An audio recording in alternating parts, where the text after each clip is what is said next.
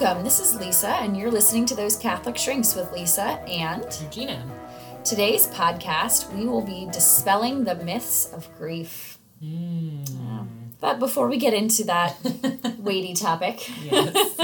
we, Um, we're gonna need something to drink to talk about I this know we, this is actually you gave this to me as a gift Yeah. uh, for Christmas time.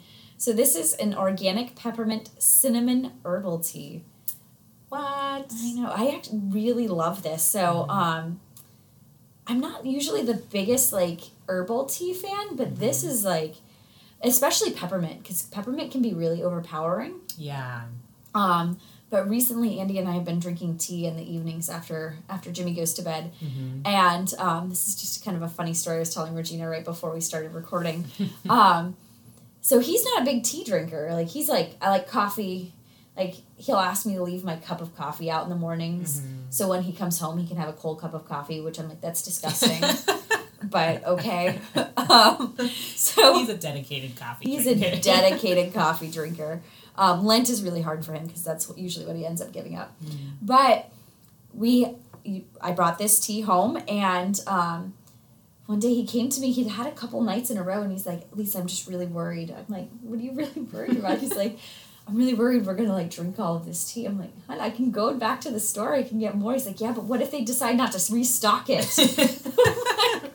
Would you like me to go to the store and get some more? so I went to the store and bought some more and brought it home. He comes up, he's like, oh, thank goodness you got more. so, that is not normally you. That's so strange.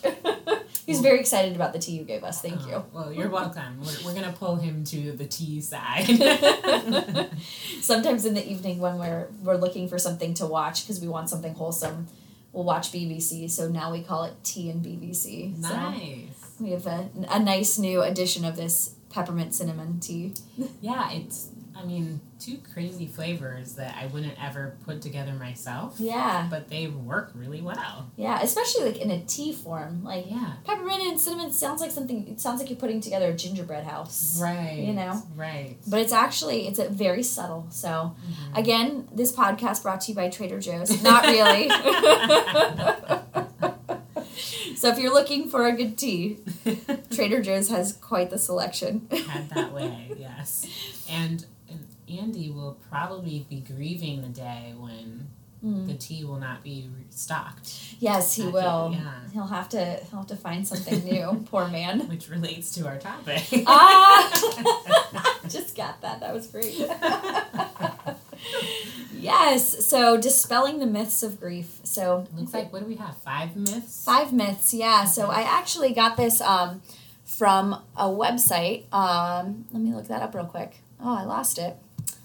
Uh, it actually came from centerforloss.com. So they had a nice little listing, and as I was reading through this article the other day, I was like, this would be a great podcast. Mhm. Um, just because I know I work with grief a lot. Right. Um, working in the school setting, we often have students who lose parents, grandparents, friends, um, and then and for you, I'm assuming you probably do some grief work as well. Mhm, Yeah. Yeah. Um, and I think that's the thing is everybody's experienced loss or right.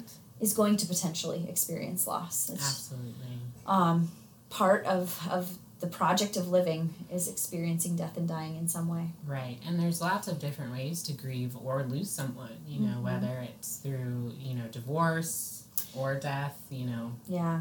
incarceration even, you know, there's lots of ways you can lose family members Mhm. or friends that Losing a job that you really love, Mhm. Having to grieve that. Yeah. Right, right. Mhm. So, yeah, I think just living life, you know, there's all, there all comes a point where we have to grieve. Yeah, absolutely. So even if you haven't lost somebody significant, but I'm assuming there's probably been a significant loss Right. of some kind. Right. Um, I find that generally everybody has that. Even even young teenagers, um, Mhm. they've experienced it. For them, it'll be like maybe the loss of their first relationship, which can be really painful for them. Right. Um, so we're going to talk about this kind of in the context of losing a loved one, but it, it makes sense in all of those other contexts as well. Yeah. Um, and I think it's important. I think most people, um, we're kind of jumping around in our list here a little bit, but I think most people, when they hear grief and the process, immediate thing that comes up is Elisabeth Kübler-Ross and the stages of grief. Mm-hmm. I think most people are familiar with them. Mm-hmm. But it's funny, most people are familiar with them, but most people can't name them. Right. like, no, there's an order. there's like 10 of them, right? No, there's five. um, but it's funny because I don't, I don't know if I necessarily want to go into what those are. They're really easy. You can Google them. yeah. Um, Five stages of grief. That's all you have to put in. and uh, like a million articles will come up on it. right. But uh, w- I think this podcast is about dispelling the myths. And I think one of the main myths that I hear is that there is a predictable and orderly pattern. Right. Like, This is stage number one. So I think stage number one is like denial. mm-hmm. Like, I'm going to experience denial first, and then I'm going to experience stage number two and stage number three. Right. And I can't move on to the next stage until I've experienced like stage number. F- I can't do f- stage five until I've experienced stage four. right. And then once I've experienced all of those stages, like that's it. Mm-hmm. Um, and my experience working with people and my own grief experiences has been that's it's completely unpredictable. Absolutely. Yeah, I mean, there's. I think we all probably experience the stages at some point, but Mhm. the fact that they would be in a specific order is pretty much impossible because we Yeah. all have good days and bad days, days when we feel like we're, you know, whoever we lost, um, you know, it might feel a little better. Or we remembered a positive memory, so the weight of it is a little more bearable. And then the next day could be you're back at square one, Yeah. experiencing the shock and the grief of everything in a more intense way. So I feel like Mhm. you just never know. Yeah, exactly. Or feeling like, you know, I went through um like the bargaining stage. Like I went through all my bargaining and I'm done and I don't need to do that anymore. Mm-hmm. But you can come back to stages too. Mm-hmm. Like um and they'll come in varying intensities and some people just will skip over whole entire stages. Won't even do them at all. just like uh, that just was never in my experience a part of grief. Mm-hmm. And then I'll often get the question like did I do it wrong? Mm, No. right. There really isn't any wrong way to do Mhm. grief. Right. Um, and and it's I love the stages because it kind of helps you to conceptualize what's happening for you and it puts words and phrases to what's happening. Mm-hmm. Um, and with anything like that, we can sometimes we can become too rigid with it. Right. Um, and I'll hear it from the people who are experiencing grief, but I'll also hear it from people who are kind of talking to me about a loved one that they're supporting through their grief. Mm-hmm. It's like, well, you know, they haven't gone through the anger stage yet. They haven't gotten angry and they need to get angry. Mm-hmm. Well, some people's personalities just don't get angry. Right. Like, that's just not how they work in the world. Right. And what does your loved one need Mm-hmm. in that time, in that specific moment? If they don't need to get angry, we don't need to force them to be angry. You know, Exactly. they can experience it in a whole different way. Yeah, yeah, exactly. So I think that's usually one of the big ones Mhm. that I see. Um, and so the one of the other ones that this article talked about that I thought was really interesting was it was saying that grief and mourning are the same experience, that there's the same process, and they're not. They're actually two different things. Mm. Um, and this was for me. It was actually the first time I really conceptualized it this way. But Okay. as soon as I was reading it, I was like, "Nope, this makes absolute sense." Mm. Um, so it was talking about how grief is our internal thoughts and our internal feelings about the loss, Mhm. and mourning is our experience of grief outside of ourselves. So it's how we process, what we talk about, who we talk to, Mm. um, and that most people, especially in American society, um, they grieve but they don't mourn. Mm. I was like, ah, that makes so much sense. Yes. We don't like, we do not like to feel like we're burdening anyone else. Mm, We have that very independent oriented, um, individualistic oriented outlook, and so you feel like you have to take it on by yourself. Yep. So you wouldn't want to involve anyone in the process of your mourning or grief. You would again feel like you're being a burden. Yeah. Oh man, that's American culture is not helpful for grief. no, no, not at all. And we don't like the thought of death and dying.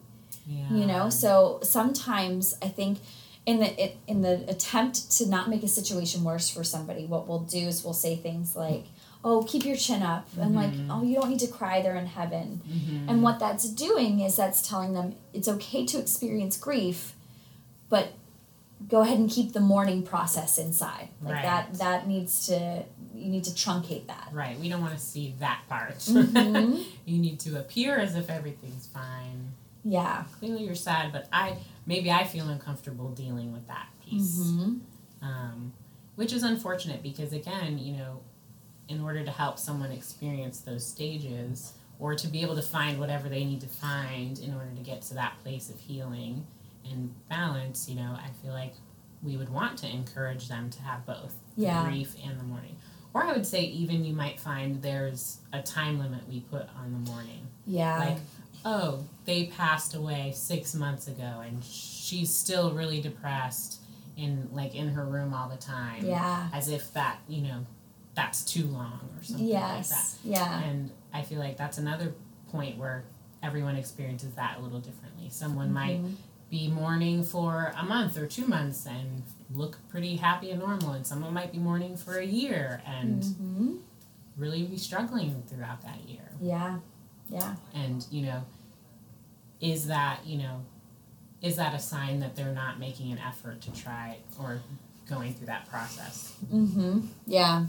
Which kind of moves us to the next point, which is um, the best way to move. Um, the best thing is to move away from grief and mourning. mourning. Like Mm, we, those are experiences we want to try to avoid. mm, Um, and I think sometimes it can be a little over spiritualized and, and in the Christian community where it's like we'll say things like, "Well, uh, they're in, you know they're in heaven now," mhm. um, or "There's no need to be sad because they're with the Lord." right. um, or this was the Lord's plan, or and those things are true. They're Right. not untrue. Mhm. Um, and um, the person is still experiencing loss. Mhm. That person that they love is still not with them, right. and really to kind of avoid those thoughts is only going to because our feelings want to be heard. Right. So if we're not going to listen to them in the at the outset, they're going to get louder and louder and louder. Right. Um,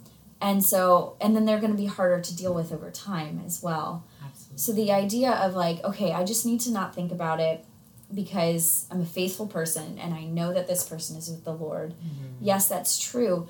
And it's okay to experience sadness. Mhm. Sadness is not a sin. Right. Um, and the Lord Himself experienced sadness. We see it all over Scripture. Mhm. Um, I think even uh, with Lazarus, um, he wept. he wept. He cried. hmm Mhm. which is funny because that actually brings us to our next point. Tears um, ex- are um, are a sign of weakness, Mm. um, but you know, like, Huge myth. That's a huge myth. gargantuan. Tears are not a sign of weakness. I Mhm. I don't know. I've always seen them as a sign of of like they're an outward expression of an interior emotion. Right. You know. And I feel like it's similar to what you were saying earlier about everyone, you know, somebody might really need anger and somebody might not. And similar Mhm. with tears, you know, somebody might really express their grief and mourning through tears and somebody else might not. And sometimes we've seen that, you know, Yeah. even when I worked in high schools where students would get mad at another student. So if unfortunately a student passed away, Mm-hmm. and they're feeling that pressure of oh well so and so's not crying you know that they Mhm. didn't care about whoever it was that might Yeah. have passed and you know again not putting that demand or that criteria on someone is you know or they're really weak because they were crying oh why are they crying when they can't handle this so i mean again there's just it's so nebulous it's so Mhm. unique to each person Exactly. Yeah, I'll get parents who will, you know, they'll have a grandparent who died, and the parent will call me and say they're just really worried because their child hasn't grieved because they haven't cried. mm. It's like, no, that that's again, that's not a, like you said. Like we don't have to put that criteria on because it's so individual to the person, right and understanding that that tears are a sign of an emotion, and Mhm. emotions are not a bad thing. They're not, Mhm. you know, like anger is not necessarily a sin right what we do with it is. Mhm. And tears and sadness are not a sign of weakness. They're just a sign of the depth of feeling that you had. Mhm. And just because you aren't crying doesn't mean you had a lack of depth of feeling right either. absolutely You know, it's just an individual to who the person is. Right. You know, like in Andy's in my relationship, I am one hundred percent the crier. like I will cry at the drop of a hat. Like this is ridiculous. Like don't show me a commercial with puppies like when I'm having a bad day because I'm probably gonna cry. Like it's just gonna happen. Yeah. Whereas Andy will watch like the saddest movie on the face of the earth. And he's like, well, that was emotional, and he really felt that depth of emotion. Right. You know, he just doesn't. He's not a crier. Right. You know. Right. Um, and so his mourning process will look a lot different than mine will, just because our personalities are different. Right. Mhm. And that's absolutely okay. Yeah. Um, and so our last myth is that the goal is to get over your grief. This one I think is interesting. I approach this one from a number of different angles. Right. Which I can understand, right? Mhm. Because when you experience loss, it's horrible. You wish it didn't happen. You don't want to deal with it. So obviously, the number one goal is to get over it as quickly as possible, right? but wrong. um, I could see how that would be a natural instinct of Mhm. I just don't want to think about this, or let's do what I need. Let's let me break out that five stages and let me check it off, and so I can get through this because it, Yeah. it's very uncomfortable. It's very difficult. When Oh, you yeah. lose someone. Um, but again, to speed through and rush through that process of being honest with yourself and what you're experiencing during that time and those emotions, if you're not doing what you need individually Mhm. to get through that process, then again, that's going to be something you're going to have to deal with later on. That Yeah. those emotions and those feelings surrounding that are going to demand a voice Mhm. and come out one way or another. And sometimes you see that in family members who maybe um, end up with addictions or something Yeah. like that. Maybe not ever being able to have a stable relationship in the future. Some Yep. it all it comes out one way or another. And so really Yeah. giving yourself that chance to not rush Yeah. Yeah. the process. And I think it's important too to think of it like it's going to be a really intense process for you. The the intense portion of the process is going to be longer if mm-hmm. you avoid it. Mm-hmm. And grief and mourning is something that that follows us the rest of our lives in that Right. that person isn't coming back. And so Right. you're that that hole in your life will be there. right. And it's how do we process that and how do we carry that with us? Mhm. and how do we come to understand what our lives look like moving forward right. you know um, and that that grief and mourning is a lifelong process but it doesn't have to be an acutely painful lifelong Right, process Right. You're always going to notice their absence. There's, Mhm. in a sense, do you ever really get over it? yes But yeah at the same time, you learn to live life in a different and new way. mm-hmm.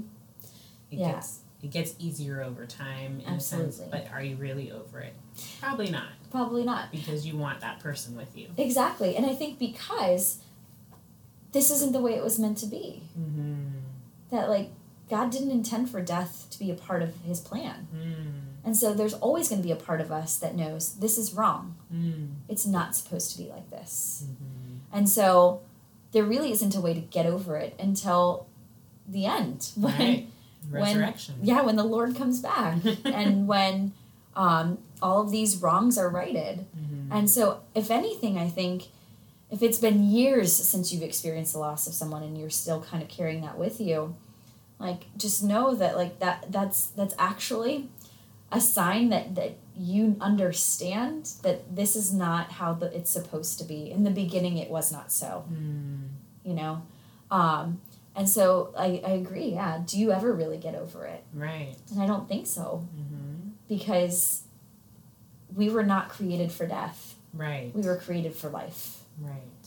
Um, And saying that to let you know, hopefully, that that gives you some hope that it's Mhm. okay to still be feeling that ache and that pain and that longing for that person. You know, Yeah. that that's normal. yeah. And it doesn't mean you did something wrong or you didn't grieve properly or you're, you know, overly depressed or overreacting to the situation. But it just Mhm. speaks to the reality of this was somebody who you cared about very deeply, who was an important part of your life, and now they're gone. And that's gonna, you're gonna feel that Yeah. and Yeah. notice that absence. Yeah, exactly. And that that doesn't make you a person who's lacking faith. Right. but it's a sign that, that you recognize that the Lord created us for something different. Mm-hmm. Yeah. Absolutely. So grief is complicated. Very complicated. It is not a clean, neat, and I love lists. I love lists. Checklists are my favorite thing. Um, but it is not a clean and neat five step process. Mm-mm. I've never seen anybody who's like, yeah, so I took about a week for each of the five stages and I'm done. never seen it happen. Would be nice, but Would be. but that's that's not our messy world. So if that's something you're experiencing, um, reach out to others. We're created for community. We think we talk about that a lot. yeah. Um, reach out to friends, to your local priest, to a counselor if you're really struggling. If you are having trouble over an extended period of time, getting out of bed, getting to work, maintaining relationships, that might be a sign that you need, you need to talk to someone. But um, experiencing grief is not it's not out of the norm. Right, absolutely. And throw those myths out of the, out the window. So if you have ever or if you come across experiencing a loss in the future, you know, just be prepared that we you it's going to go any kind of way, but know Yeah. that it's important as long as you stick to what's honest for you, Mm-hmm. you'll end up okay in the end. Yeah.